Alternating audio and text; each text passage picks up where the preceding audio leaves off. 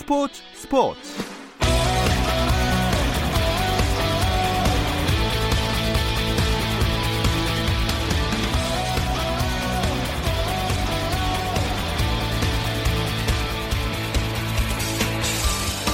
스포츠가 있는 저녁 어떠신가요? 아나운서 김종현입니다. 오늘 하루 스포츠계를 돌아보는 스포츠 타임라인으로 김종현의 스포츠 스포츠 출발합니다.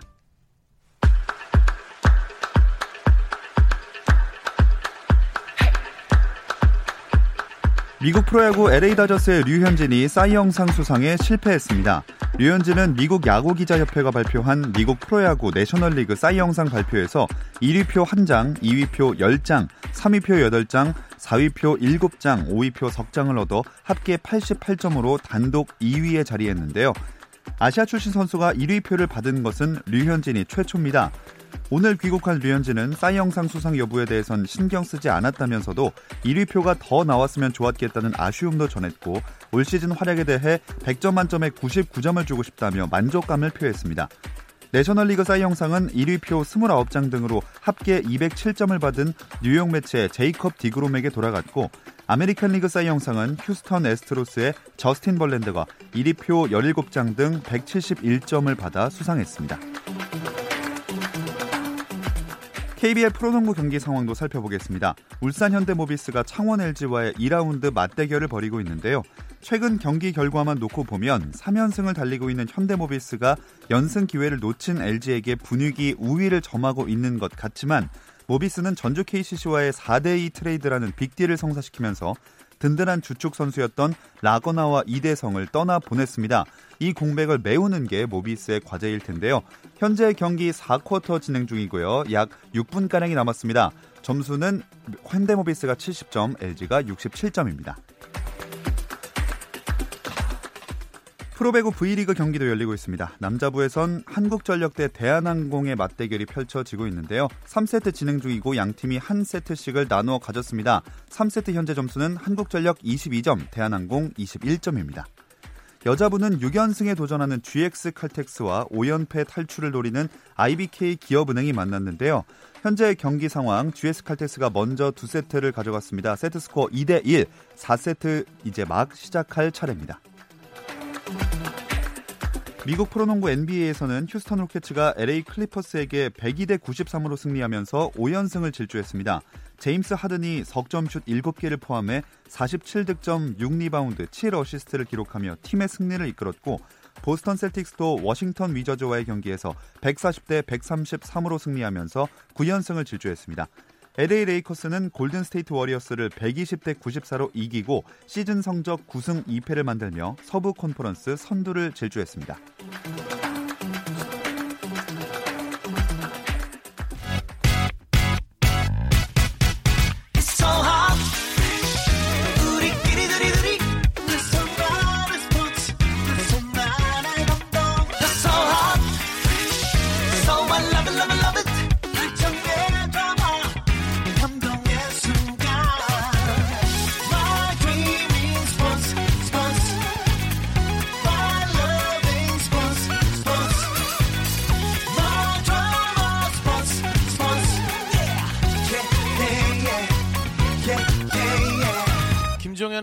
스포츠 스포츠.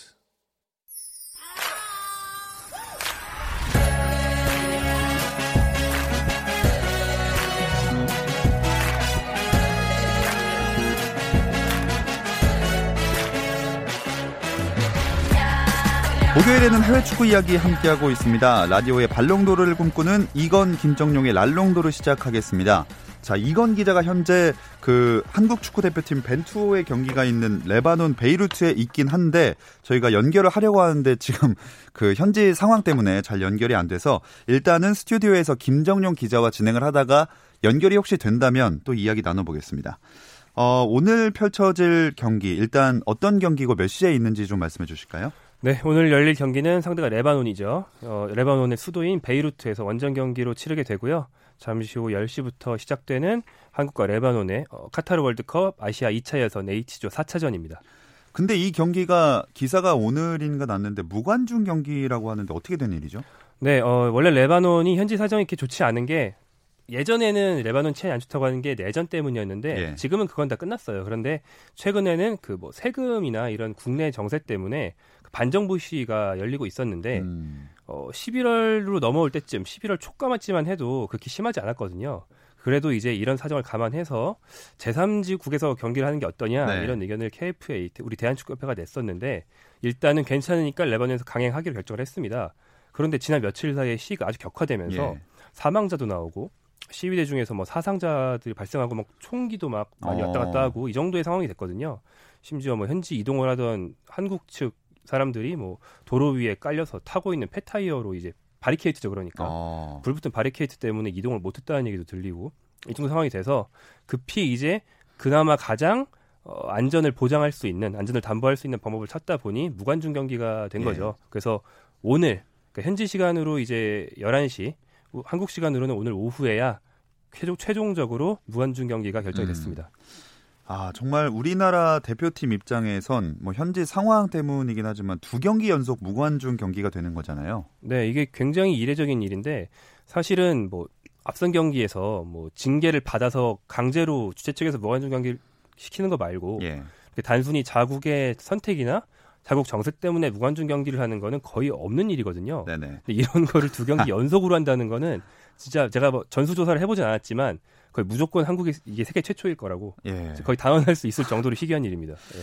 자, 이렇게 또 무관중 경기를 이제 잠시 후 10시부터 레바논과 치르게 되는데 이런 경기일수록 사실 어, 분위기상 선제골이 빨리 나와야 되지 않을까요? 네, 그렇죠. 원래 원정 경기일수록 또 약체와의 경기일수록 더욱더 그렇긴 하지만 이런 경기는 더 그런 게 어, 한국이 이제까지 어, 월드컵 최종 현재 치르고 있는 2차 예선에서 이번에 4차전인데 네. 원정 경기에서 계속 고전하고 있어요. 뭐 지난 투르크메니스탄, 북한 상대로 다 고전했고 그런데 그 중에 이겼던 경기 투르크메니스탄전을 보면 그나마 상대가 이제 정신을 차리기 전에 한국이 변칙 전략을 써서 먹혔던 초반에 나성호 선수가 선제골을 빨리 넣고 그 뒤에 이제 상대가 정신을 차리니까 또 음. 한국이 고전하다가 막판에 겨우 쓰기골 넣었거든요. 그런 걸 봐도 이제 초반 가위바위보 싸움, 전술 싸움에서 이겨서 먼저 선제골 넣고 좀 편안하게 경기 운영하는 게 이렇게 변수가 많은 경기일수록 아주 중요하죠. 자, 지금 이제 경기를 정말 몇 시간 놔, 놔두지 않고 우리 선수들은 또 한 번 무관중 경기를 치르게 되니까 좀 준비하는데 지장이 있다거나 심리적으로 영향을 끼치지 않을까 약간 걱정이 되거든요. 네, 뭐 무관중 경기 자체는 뭐 큰 영향은 아니라고 일단 선수들은 얘기를 했습니다. 예. 하지만 이제 낯설다는 것 자체로도 문제가 되긴 하겠죠. 뭐 그나마 긍정적인 면을 본다면 지난번 레바논 원정을 갔을 때 그 레바논 관중들이 이제 홈 텃세가 좀 강한 편이거든요. 네. 그래서 그때 한국 골키퍼였던 김승규 선수 얼굴에 그 레이저 포인터로 레이저를 아. 쏴서 그 약간 위협을 하면서 플레이를 방해한다거나 이런 일들이 많이 일어났어요. 예.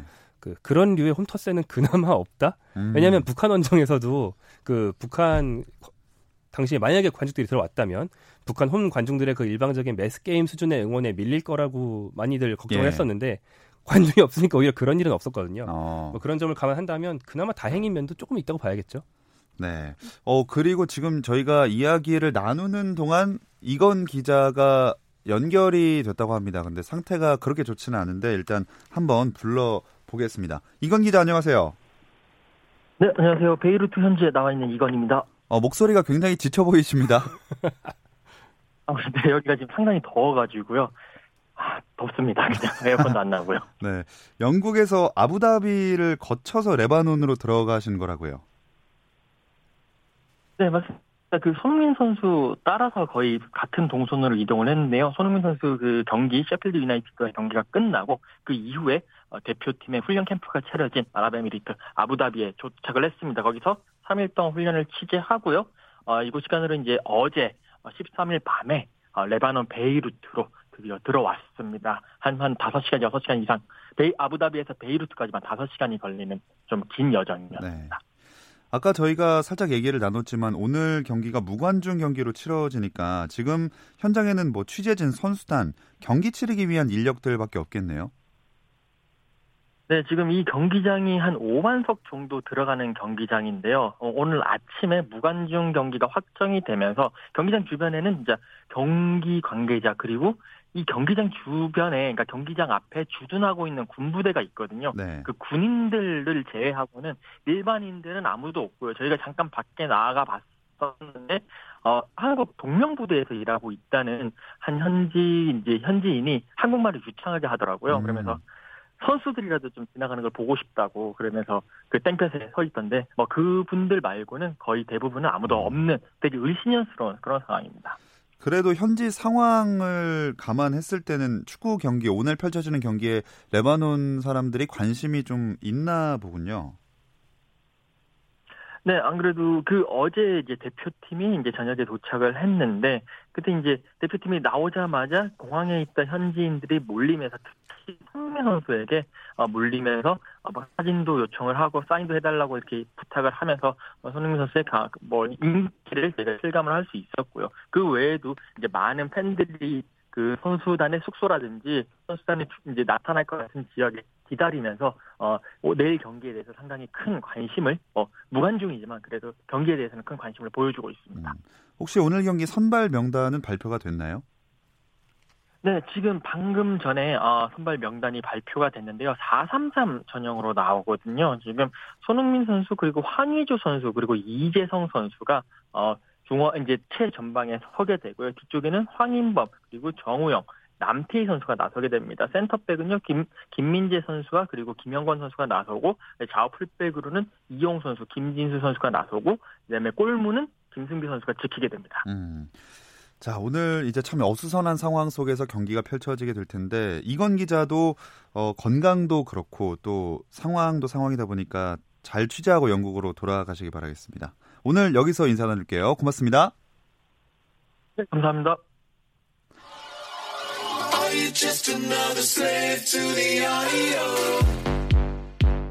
국내 유일 스포츠 매거진 라디오. 김종현의 스포츠 스포츠.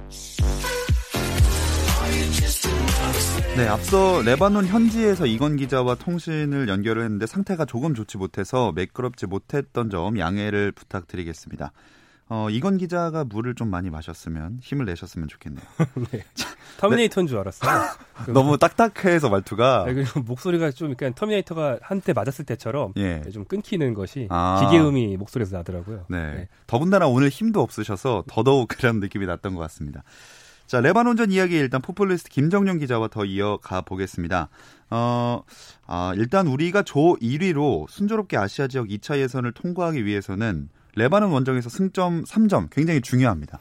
네, 어, 한국이 지금 초반에 상당히 어려운 일정을 몰아서 받고 있습니다. 그 중에 이제 레바논 원정이 사실은 같은 조에 있는 팀 중에서는 제일 어려운 원정에 속하거든요. 제일 어려운 팀에 속하고요. 네. 그래서 이 레바논 원정만 넘으면 나머지 경기 중에서는 이제 원정은 어, 조 최약체인 스리랑카 원정 하나만 남고 나머지는 다 홈 경기입니다. 그러니까 사실 남은 경기 중에서 한국이 승리를 놓칠 확률이 그나마 제일 높은 게 바로 오늘이거든요. 음, 만약에 오늘 이긴다면 이 뒤에 나머지 경기는 뭐, 뭐 거의 현실적인 예상으로도 전승을 예상할 수 있고 네. 그렇다는 거는 좀 일찍 이 조이를 확정 짓고 좀 편하게 운영할 수 있다는 음. 뜻도 되죠. 그래서 오늘 경기 승리가 상당히 이제 남은 일정을 편하게 만들어 줄 겁니다. 그래도 말씀하신 대로 레바논 대결, 특히 원정은 어려웠던 기억이 많지 않습니까? 아, 네. 어려웠던 기억 얘기하려면 이제 몇몇 분들의 흑역사를 제가 들춰야 되는데 자, 일단 역대 전적 다 말하는 것보다는 비교적 최근만 말하는 게 음. 좋을 것 같은데 2000년대 이후에 한국이 월드컵 최종 예선, 아니, 월드컵 예선에서 네네. 이제 네 번의 월드컵 예선에서 세 번이나 만났어요. 그 중에 한 번의 월드컵 예선은 2차에서 3차에서 다 만났기 때문에 레바논이랑 최근에 8경기나 했습니다. 어, 그 중에 원정 4경기에서 한국이 1승 2무 1패. 그러니까 어, 쉽게 말해서 반타작이죠. 네. 반타작밖에 못 했어요. 그 정도로 상당히 껄끄러운 상대였고 특히나 이제 조광래 감독 때, 즉 2014년 월드컵 예선 아, 때 예. 그 레바논 원정에서 한국이 졌죠. 예, 고전 끝에 져서 이때 한국이 별명이 그 중동 평화왕이라고 아, 그 내전으로 얼룩진 레바논에 기쁨을 준 나라 한국이라고 아하. 뭐 그런 농담이 생겼던 경기고 예. 이 경기의 다- 끝으로 당시 이제 감독이었던 조광래 현 대구 사장이 예, 예. 이제 경 어, 사임하죠 사임하는 일이 음. 벌어졌고요. 그 뒤를 바로 이어서 감독직을 이어받았던 최강희 감독도 레바논이랑 또 만난 걸 약간 당황스러워하면서 어, 원정을 갔다가 그때 원정에서도 비겼고 예. 뭐 바로 지난번 맞대결인 어, 울리 슈틸리케 감독 당시 2015년에는 3대 0으로 대승을 하긴 했습니다. 아무튼 이제 2000년대에 레바논 원정 전적은 반타작 정도밖에 안 된다는 거 상당히 껄끄럽다고 볼 수 있는 부분이죠. 그냥 객관적인 전력만 놓고 봤을 때는 사실 쉽게 이길 수 있는 상대 같거든요. 네, 어, 피파 랭킹이 91위니까 39위인 한국과는 격차가 아주 크긴 하죠. 그런데 이 레바논이 세- 최근에 좀 상승세이기도 하고요. 어, 어, 제가 말씀드렸던 바로 지지난번 월드컵 예선 때 이제 2차 예선 통과해 3차 예선까지 올라갔고 최종 예선까지 올라갔고 그리고 올해 1월에 열렸던 2019 아시안컵에서는 본선 진출을 했어요. 네. 뭐 이런 면을 봐도 어, 한국처럼 아시아 최강 수준은 아니지만 음. 아시아에서 이제 한 2진급 정도는 되는 전력이기 때문에 한국보다 확실히 아래지만 뭐 스리랑카나 이런 나라 정말 약체들과는 예. 좀 다른 어. 그래도 어느 정도 한국을 껄끄럽게 할 수 있는 나라에 속한다고 할 수 있고요. 특히 이제 레바논 원정에서는 뭐 잔디 상태가 아주 안 좋고 아까 말씀드린 여러 가지 홈터스에 뭐 버거운 부분들이 많아서 레바논 한국뿐 아니라 뭐 2012년에는 이란을 잡은 적도 있고 예. 홈에서 이변을 좀 자주 어. 일으키는 편입니다. 자, 우리가 선발 명단이 조금 전에 발표됐다고 이건, 이건 기자가 전해 주셨고 지금 저희 둘 다 확인을 했는데요. 오늘 선, 선발 명단 어떻게 보십니까? 어, 아까 이건 기자가 얘기해준 선발 명단에서 상당히 이채로운 건 이제 433이니까 공격수 3명, 미드필더 3명인데 예. 쓰리톱 중에 한 명으로 이재성 선수가 분류돼 있고 미드필더 중에 한 명으로 남태희 선수가 분류돼 있다는 것 같은데요. 원래 이제 두 선수의 스타일만 놓고 치면 이재성이 더 수비적이고 남태희가 더 공격적이라는 이미지가 강하거든요. 네. 아마 이제 쓰리톱 중에서 이재성이 전방 압박이나 이제 나머지 두 공격수 황의조나 손흥민과 보조를 맞추는 능력 이런 능력을 통해서 팀 플레이를 많이 할 거고 또 미드필더들이 뒤에서 공격수를 보조만 하는 게 아니고 올라가면서 공격 가담을 많이 해야 될 텐데 그런 역할을 남태희 선수에게 많이 맡기는 게 아닌가 싶습니다. 그러니까 두 선수의 좀 스위치라든가 음. 네. 역할 바꾸기 이런 변칙적인 모습들이 종종 나오겠죠. 네, 발표된 건 433이지만 그 특히나 이재성과 남태희 선수가 자리를 언제든지 바꿔가면서 플레이를 할 수 있다는 말씀이시죠? 네, 그리고 데윈투 감독은 같은 선발 라인업을 유지하면서 4-1-4-1, 뭐 4-1-3-2 여러 가지 포메이션을 경기 중에 계속 바꾸는 걸 즐기기 때문에 경기를 하다가 어, 이게 좀 안 먹힌다 싶으면 한 전반 30분쯤에 음. 뭐 투톱으로 전환한다거나 이런 뭐 변화가 충분히 가능하죠.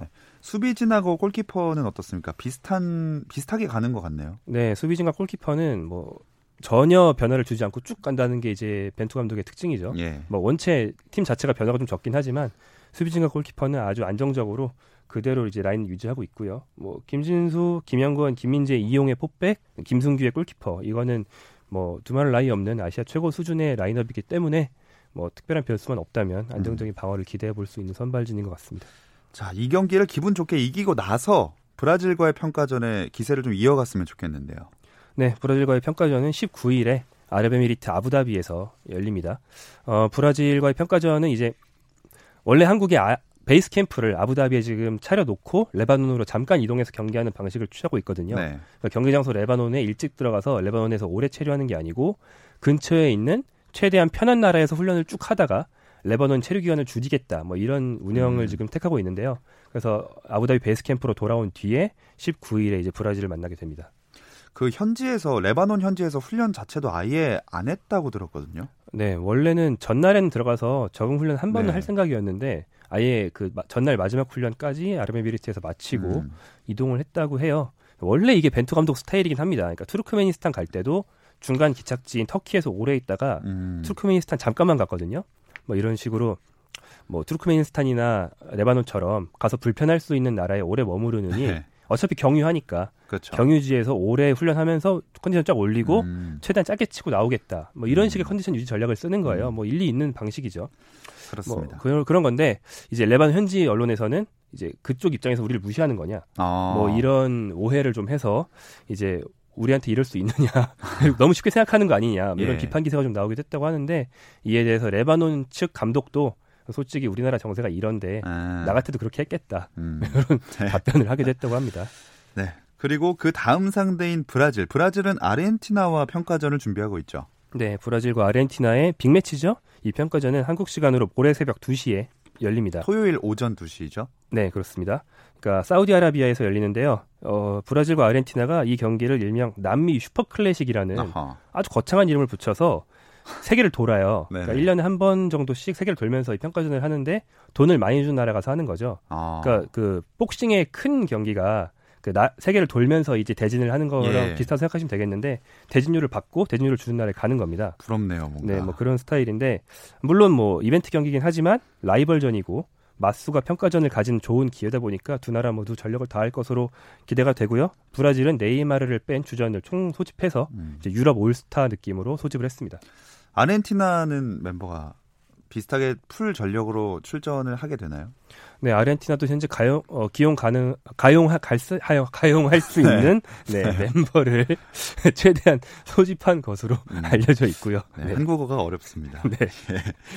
또 A매치 주간이다 보니까 다른 그 장소들에서도 대표팀 경기가 펼쳐질 텐데 특히나 관심을 끄는 경기가 또 뭐가 있을까요? 어, 네, 유럽에서는 이제 유명한 팀끼리 만나는 빅매치는 많지는 않습니다. 왜냐하면 거기는 유로 예선 중이기 때문에 아무래도 유로 예선에 한 조에 강팀 하나씩만 들어가 있으니까요. 그래서 이제 내일 새벽, 어, 금요일 새벽에는 잉글랜드, 프랑스, 포르투갈 뭐 이런 강팀들이 경기를 하고요. 토요일 새벽에는 스페인, 이탈리아 이런 강팀들이 경기를 한다는 거 이 정도 이제 음. 유념해 두시고 이제 특정 팀의 팬이거나 관심 있으시다면 그걸 찾아서 이제 보시면 될 것 네. 같습니다. 아시아 지역에서는 우리나라처럼 카타르 월드컵 아시아 지역 예선 치르는 일정들이 계속 있겠죠. 네, 어, 우리와 같은 조인 투르크메니스탄과 북한의 경기가 이제 조금 전에 이제 킥오프했습니다. 어, 이 경기는 아직 결과가 나오지 않았기 때문에 킥오프 사실만 알려드리고요. 그리고 이제 아시아에서 좀 우리가 눈여겨볼 수 있는 경기는 이란. 음. C조에 있는 아시아 아주 강호인 이란이 이미 1패를 해서 조 3위로 밀려 있어요. 지금 상당히 위기 상황인데 이란이 오늘 밤 11시부터 이라크 원정을 갑니다. 예. 이란 대 이라크라는 게 한일전 못지 않은 어쩌면 한일전 이상의 엄청난 라이벌전이거든요. 그렇기 때문에 뭐 굉장히 껄끄러운 경기고 음. 이란이 만약에 여기서 진다. 그러면 아예 최종 예선에도 못 올라오는 이란을 볼 확률이 오. 좀 생깁니다. 와, 그런 경우는 또 흔치 않은 것 같은데 네. 재미난 경기가 될 것 같습니다. 다시 유럽 국가들 얘기를 좀 해보자면 이 포르투갈도 경기를 갖는다고 말씀을 해주셨는데 호날두가 얼마 전에 무단 퇴근을 해서 좀 논란이 됐는데 A 매치를 그대로 나서겠죠? 네, 포르투갈은 일단 리투아니아를 상대로 이제 내일 새벽에 경기를 하는데요.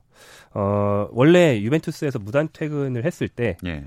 어, 그 이후로 유벤투스의 마우리치오 사리 감독이 얘기했던 게 호날두가 무릎 부상을 안고 뛰었다. 아, 그래서 뭐 좀 이렇게 교체, 교체를 할 수밖에 없었던 거고 물론 이건 교체를 할 수밖에 없었던 이유지 호날두가 맘대로 집에 가도 되는 이유는 아닙니다. 무릎이 아프면 더 라커룸에서 쉬다 가야죠. 그렇죠. 네, 그런 건데 아무튼 이제 그랬거든요. 근데 이제 포르투갈의 페란도 산토스 감독이 계속 대표팀 인터뷰에서도 호날두 어떻게 된 거냐, 음. 유벤투스에서 아프다고 그랬는데 뛸 수 있는 거냐, 뭐 무단 퇴근에 대해서 어떻게 생각하냐, 나쁜 짓 아니냐 계속 물어보니까 예. 감독이 좀 이렇게 지겨웠나 봐요. 그래서 화를 벌컥 내면서 어. 호날두 멀쩡하고 나한테 이거 물어보지 마라 이렇게 얘기를 어. 해줬다고 해요. 근데 물론 포르투갈 감독 입장에서는 유벤투스 얘기를 계속 하니까 본인이랑 관련 없는 얘기인데 사실. 네, 뭐 불쾌할 수는 있습니다. 예. 다만 이 답변이 오히려 조금 문제가 될 수 있는 건 호날두가 멀쩡하다는 말인데 음. 호날두가 아프다는 말을 유벤투스에서 계속 했거든요. 네. 그래서 이제 어- 그냥 어느 쪽이 호날두를 감싸기 위해서 무리수를 둔 것인지 음. 또 이제 유럽에서 진실 게임이 살짝 벌어지고 있습니다. 네. 어, 게다가 또 2년 출장 정지 징계가 나올 수도 있다면서요? 네, 그러니까 어, 경기가 끝나기 전에 경기장을 미리 떠나 버린 거거든요. 예. 라커룸으로만 들어간 게 아니고요. 이러면 도핑 테스트를 무작위로 한 명 잡아서 할 때 호날두도 그 맥에벤스에 들어가 있어야 되는데 어. 호날두가 도핑 테스트를 거부하고 미리 가버린 꼴이 되기 때문에 뭐 아주 넓게 보면 도핑 테스트 거부거든요. 도핑 테스트 거부를 탑스타가 했을 경우에는 옛날 잉글랜드의 리오 퍼디난드 같은 선수는 비슷한 사례로 8개월 정지를 받았습니다. 아, 그때 막 다 삭발하고 체모를 전부 제거하고 그러지 않았습니까? 아, 퍼디난드가요? 예. 아, 당시 그랬나요? 제가 알기로는 삭발을 한 이유가 원래 레게 머리 하다가 아, 여기 레게머리 했었죠. 예, 대- 도핑 테스트를 자기는 하지 않겠다 이러면서 온몸에 채모를 다 밀었던 걸로 알고 있습니다. 네, 여튼 이제 네. 제가 좀 오래돼서 예. 기억이 가물가물해서 아무튼 퍼디난드가 그런 비슷한 네네. 8개월을 받았거든요. 그리고 최근에 방송인으로 변신한 이제 전 축구 선수 카사노가 나도 경기장을 내가 기분이 나빠서 먼저 떠난 적이 있다 이렇게 어. 얘기를 했어요. 카사노가 굉장히 문제였기 때문에 그렇죠. 그런데 2개월 출장 정지를 받을 수 있다는 말을 듣고 급히 돌아갔다 이렇게 말했거든요. 현실적인 악동이군요. 네, 뭐 예. 악동이지만 호날두처럼 이제 무소불위의 어떤 힘을 음. 가진 건 아니니까 예. 이제 그런 전례 때문에 중징계를 줘야 되는 거 아니냐 이런 음. 문제가 나왔는데 근데 뭐 현실적으로는 그렇게 되지 않을 것이다라는 전망이 더 지배적입니다. 음. 호날두 뭐 사실 뛸 날이 얼마 남지도 않았는데 예. 지금 2년 징계 이런 거 줘버리면 네, 어, 세리의 흥행에 타격이 되고, 되기 때문에 그렇죠. 유야무야 넘어가지 않겠냐 이런 전망들이 나오고 있죠. 뭐 징계가 나오든 안 나오든 유벤투스 팀 내에서 당연히 동요가 좀 일어날 수밖에 없겠어요. 네, 근데 이 직후에 물어봤을 때는 그 다들 이 사리 감독이나 동료 선수인 슈챙슨이 다들 호날두라면 그럴 수 있다. 호날두 정도의 스타라면 그럴 수 있다. 너무 눈치 보는 거 아닙니까? 네, 이렇게 다들 말을 네. 했는데 이제 나중에 나온 현지 언론에 익명의 선수들의 발언을 보면 음. 불만이 있다. 음. 너무 멋대로 한다. 이런 이제 불만이 팀 내에서 사삭 피어나고 있다는 어, 그런 보도가 조금씩 나오고 네. 있습니다. 지난번에 그 어느 팀과의 경기였는지 기억이 안 나는데 프리킥을 호날두가 찼는데 그 키퍼가 거의 잡았다가 다리 사이로 놓친 거를 네. 램지 선수가 바로 앞에서 받아 넣었잖아요. 내, 놔둬도 들어가는 공이긴 네네. 했을 것 같은데. 그래서 사실 이런 거는 서로 어쨌든 득점을 했으면 좋아야 되는데 나중에 램지 선수가 사과한 일도 있었잖아요. 네, 로코모티브 모스크바와의 경기인데 예, 정말 이제 미안하다. 득점을 뺏어서 미안하다. 뭐 이런 말을 했습니다. 뭐 거의 눈치 보는 게 예, 좀 저는 누구 눈치 이 정도로 본- 보고 산 적이 없거든요. 네. 예, 굉장히 한50 정도에나 일어날 일이 아닌가 생각합니다. 네, 아, 참, 호날두 선수 한 명이 일으키는 이야기들이 정말 많은 것 같습니다. 네. 뭐, 그리고 아르센 벵거 전 아스널 감독이 피파를 통해서 축구계에 다시 복귀를 한다면서요. 네, 어, 최근까지 어떤 새로운 팀의 감독으로 간다는 설이 많이 있었던 벵거 감독인데 지도자가 아닌 행정가로 변신을 하게 됩니다. 국제축구연맹에서 세계축구 개발 책임자라는 직책을 어, 벵거 감독에게 맡겼는데요. 어, 벵거 감독이 상당히 중요한 임무를 맡은 것으로 보이고요. 네. 뭐 취임 일성으로 보면은 전 세계 남녀 스포츠의 성장과 발전을 감독하고 이끌 책임. 그러니까 약간 좀 특별 비- 기구 같은 형태로 어 이제 일반적인 프로 스포츠뿐 아니라 일반적 유소년 축구, 생활 축구 전반에 걸쳐서 축구라는 종목 자체를 발전시키고 갖고 나갈 그런 어떤 정책 수립과 아이디어 제안 같은 것을 벵거 감독에게 맡긴 것으로 음. 알려져 있습니다. 그동안 벵거 감독이 새 팀을 물색하고 또 어떤 팀에 가게 될 것이다. 이런 기사가 상당히 많이 나왔는데 이렇게 되면 당분간 프로팀 감독은 못 하겠네요. 그렇죠. 뭐 제일 많이 나왔던 팀이 바이에른 뮌헨이었고요. 예. 바이에른 뮌헨 같은 경우는 벵거 감독에게 서툴게 접촉했다가 오해를 샀다. 이러면서 이제 음. 공식적인 해명도 하고 그랬습니다. 요즘 바이에른 뮌헨이 그런 실수했다 해명한 일이 굉장히 많은데 이번에 그랬고요. 네. 어, 그 외에도 이제 감독직이 공석 공석인 팀은 없지만 감독을 이제 곧 갈아치울 것으로 예견이 되는 음. 굉장히 부진한 팀들 그런 팀들은 다 벵거 감독 선임설이 한씩 다 있었어요.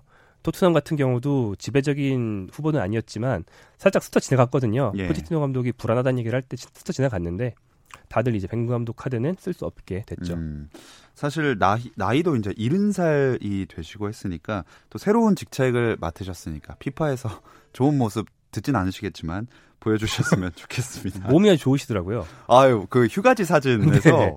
나이가 이른이신데 복근이 선명하시더라고요. 네, 식스팩이 약간 좀 근손실을 열심히 맡고 계신 것 같아요. 네, 열심히 운동해야겠다는 다짐을 하면서 랄롱도로 여기서 마무리해 보겠습니다. 김정윤 기자 고맙습니다. 고맙습니다. 내일도 저녁 8시 30분에 함께 해주세요. 김종현의 스포츠 스포츠.